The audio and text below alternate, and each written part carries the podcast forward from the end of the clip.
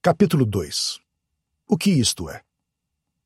Quando eu e minha esposa, Irene, chegamos a Kingstown, no interior do estado da Pensilvânia, perto de Wilkes-Barre, na noite daquela segunda-feira, tínhamos planos para jantar em companhia de Russell, sua esposa Carrie, e a irmã desta, mais velha e viúva, Mary. Irene e eu passaríamos a noite em um motel da rede Howard Johnson, do qual Russ era dono de uma parte. Então, na manhã da terça-feira, bem cedinho, nós cinco partiríamos rumo a Detroit, a bordo do meu novo Lincoln Continental preto. Aquele era um carro que disseram que eu tinha guardado na manga. Quando eles estavam tentando implicar oito de nós em qualquer coisa relativa ao caso Hoffa que pudessem, usaram o carro como pretexto para me mandarem para a cadeia em mil novecentos e oitenta e um sob a alegação de chantagem trabalhista. A viagem nos tomaria doze horas, porque Russell não permitia que se fumasse dentro do carro. Russ deixara de fumar devido a uma aposta feita com Jimmy Blue Eyes, que trabalhava com Meyer Lansky, a bordo de um barco no qual eles haviam partido para Cuba em mil novecentos e sessenta, quando Castro os chutou de lá e tomou-lhes os cassinos que possuíam. Eles perderam um milhão de dólares em um único dia por conta de Castro. Todos eles ficaram putos da vida com Castro, especialmente Russell e seus dois amigos muito chegados, Carlos Marcello, o chefe de Nova Orleans, e Santo Traficante, chefe da Flórida. Castro chegou mesmo a ter o desplante de botar Traficante na cadeia. Ouvi dizer que Sam Momo Giancana teve de enviar Jack Ruby a Cuba para que distribuísse algumas verdinhas e tirasse Traficante da cadeia de Cuba.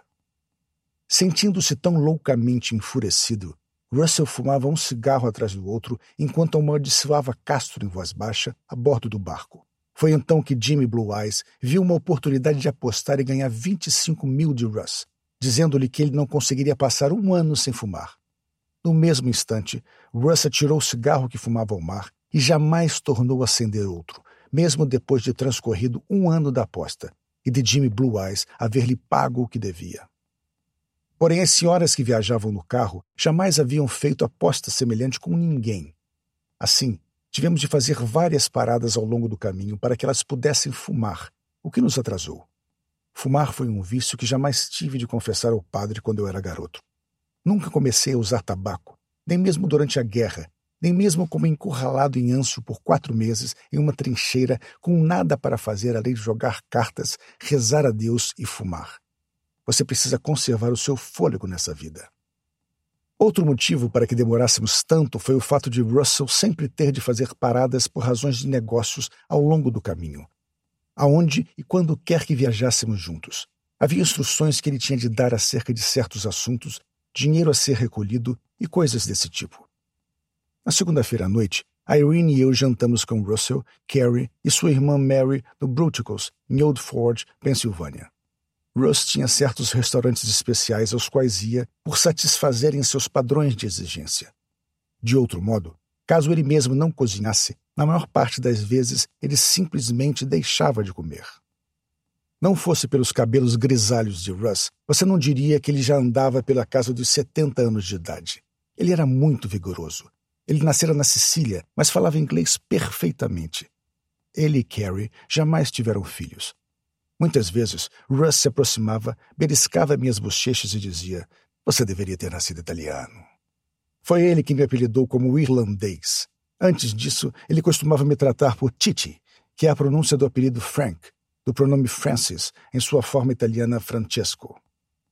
Depois de terminarmos a refeição, constituída de uma carne parecida com a de vitela com pimentas e espaguete marinara, além de um prato de acompanhamento de brócolis e couve-flor e de uma bela salada cujo molho o próprio Russell preparara na cozinha do restaurante, nos sentamos para relaxar um pouco, sorvendo um café temperado com sambuca. Então o dono do restaurante veio até nós e sussurrou alguma coisa ao ouvido de Russ. Isto foi antes da era dos telefones celulares, e Russ teve de se ausentar da mesa para atender ao telefonema. Quando voltou, ele já ostentava um ar de quem estava ali a trabalho. Ele trazia aquele sorriso em seu rosto redondo e rugoso, como quem semicerra os olhos quando sai sob a luz intensa do sol. Ele sofria de uma degeneração muscular no rosto que fazia com que um de seus olhos ficasse permanentemente semicerrado. Se você não o conhecesse, acharia que ele estivesse piscando ou que estivera bebendo demais. Com o seu olho bom, Ele fitou meus olhos azuis através das lentes de seus grandes óculos. A princípio, Russell nada disse, como se estivesse tentando pensar em como dizê-lo mediante a análise do meu olhar. Russell tinha uma voz rascante, que soava como um chocalho, mas quanto mais enfurecido ficava, mais suave soava a voz de Russell. Ele falou muito macio na noite anterior, ao jantar oferecido em minha homenagem na noite de agradecimento a Frank Sheeran, quando preveniu a Jimmy para que deixasse de tentar retomar o controle do sindicato. Aquela mesa no Bruticals, Russell falava tão macio que eu tive de inclinar minha cabeça tamanho extra grande até bem próximo dele. Em um sussurro áspero, ele disse: teremos de fazer uma ligeira mudança nos planos. Nós não partiremos amanhã. Teremos de ficar plantados aqui até amanhã de quarta-feira. A notícia me atingiu como uma carga de morteiro. Eles não queriam a minha presença em Detroit na tarde de quarta-feira naquele restaurante. Eles queriam que Jimmy estivesse sozinho. Permaneci com o tronco inclinado, bem próximo de Russell. Talvez ele me dissesse algo mais. Você ouve? Você não faz perguntas? Pareceu-me que ele tivesse levado um longo tempo. Ou talvez apenas tivesse me parecido uma demora excessiva antes que ele voltasse a falar. Seu amigo chegou tarde demais. Não será mais preciso que você e eu nos encontremos com ele no sábado, à beira do lago. O penetrante olho bom de Russell Bufalino estava fixo nos meus. Movi o corpo para trás na cadeira em que me sentava. Eu não podia demonstrar nada em meu semblante. Eu não podia dizer sequer uma palavra. Não é assim que as coisas funcionam. Bastaria uma simples expressão errada em meu olhar e a minha casa seria pintada. Jimmy me dissera para cuidar de mim mesmo em outubro, no Warwick Hotel, em Philly. Quando tentei dizer a ele o que isto é, ele respondeu: olha o seu rabo. Você pode terminar sendo a caça. Ainda no dia anterior ele me prevenira, pelo telefone, de que eu era demasiadamente próximo dele aos olhos de certas pessoas. Aproximei a xícara de café com sambuca do meu nariz. O aroma do alcaçuz não era suficientemente forte em contraposição ao do café. Então acrescentei mais um pouco de sambuca à mistura.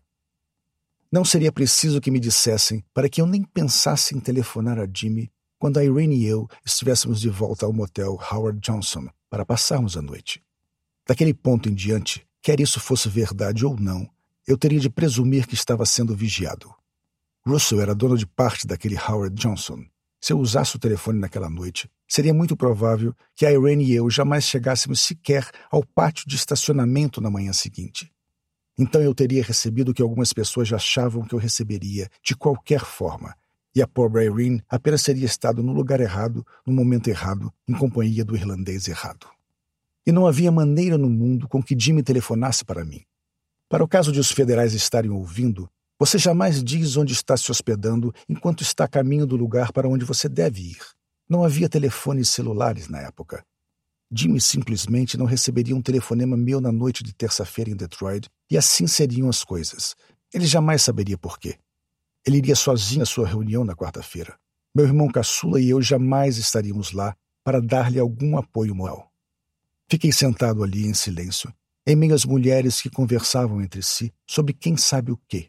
Elas bem poderiam ter estado do outro lado da ponte, sobre a cascata no subsolo da casa de Bill Bofalino. Eu revisava as coisas rapidamente. Logo após ter telefonado a Russell naquela manhã e falado a ele sobre Jimmy haver telefonado para mim, Russell deve ter telefonado a certas pessoas importantes. É provável que ele tenha contado a essas pessoas que eu iria àquele restaurante com Jimmy, levando comigo meu irmão caçula.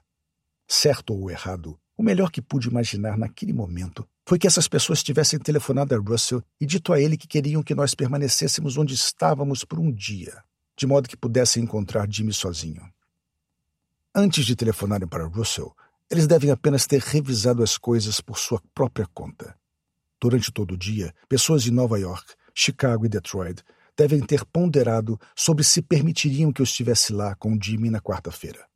Dessa maneira, um dos colaboradores mais próximos de Hoffa em toda a América teria ido para a Austrália em companhia de Jimmy.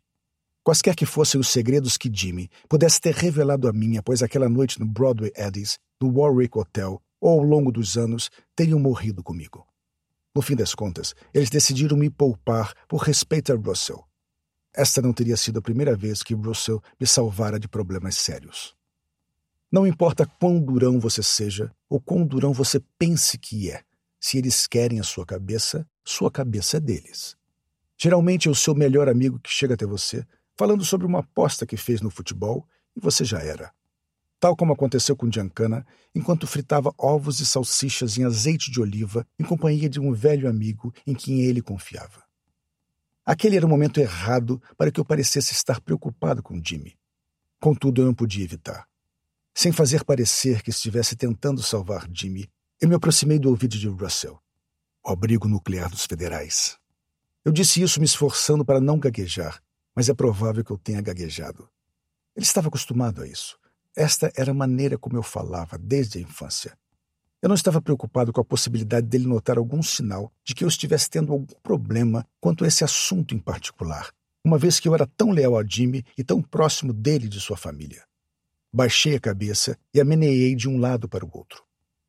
A merda do abrigo nuclear vai atingir o ventilador. Você sabe, Jimmy mantém registros escondidos para o caso de alguma coisa não muito natural acontecer a ele. Seu amigo fez uma ameaça mais do que devia na vida, disse Russell, encolhendo os ombros. Estou apenas dizendo que a merda do abrigo nuclear irá atingir o ventilador quando encontrarem o corpo dele. Não haverá um corpo, sentenciou Russell, pressionando a ponta do polegar da sua mão direita sobre a mesa. Russell perdera o polegar e o dedo indicador de sua mão esquerda quando ainda era jovem. Ele girou o polegar que lhe restara, como se estivesse esmagando alguma coisa sobre ele na toalha de mesa branca e disse, do pó ao pó. Recostei-me, bebediquei meu sambuca com café. Isto é o que é, disse eu, tomando outro gole. Então chegaremos na quarta-feira à noite. O velho avançou a mão e beliscou minha bochecha como se soubesse o que passava pelo meu coração. Meu caro irlandês, nós fizemos tudo o que podíamos pelo homem. Ninguém poderia ter dito àquele homem o que isto é. Nós chegaremos a Detroit juntos, na noite de quarta-feira.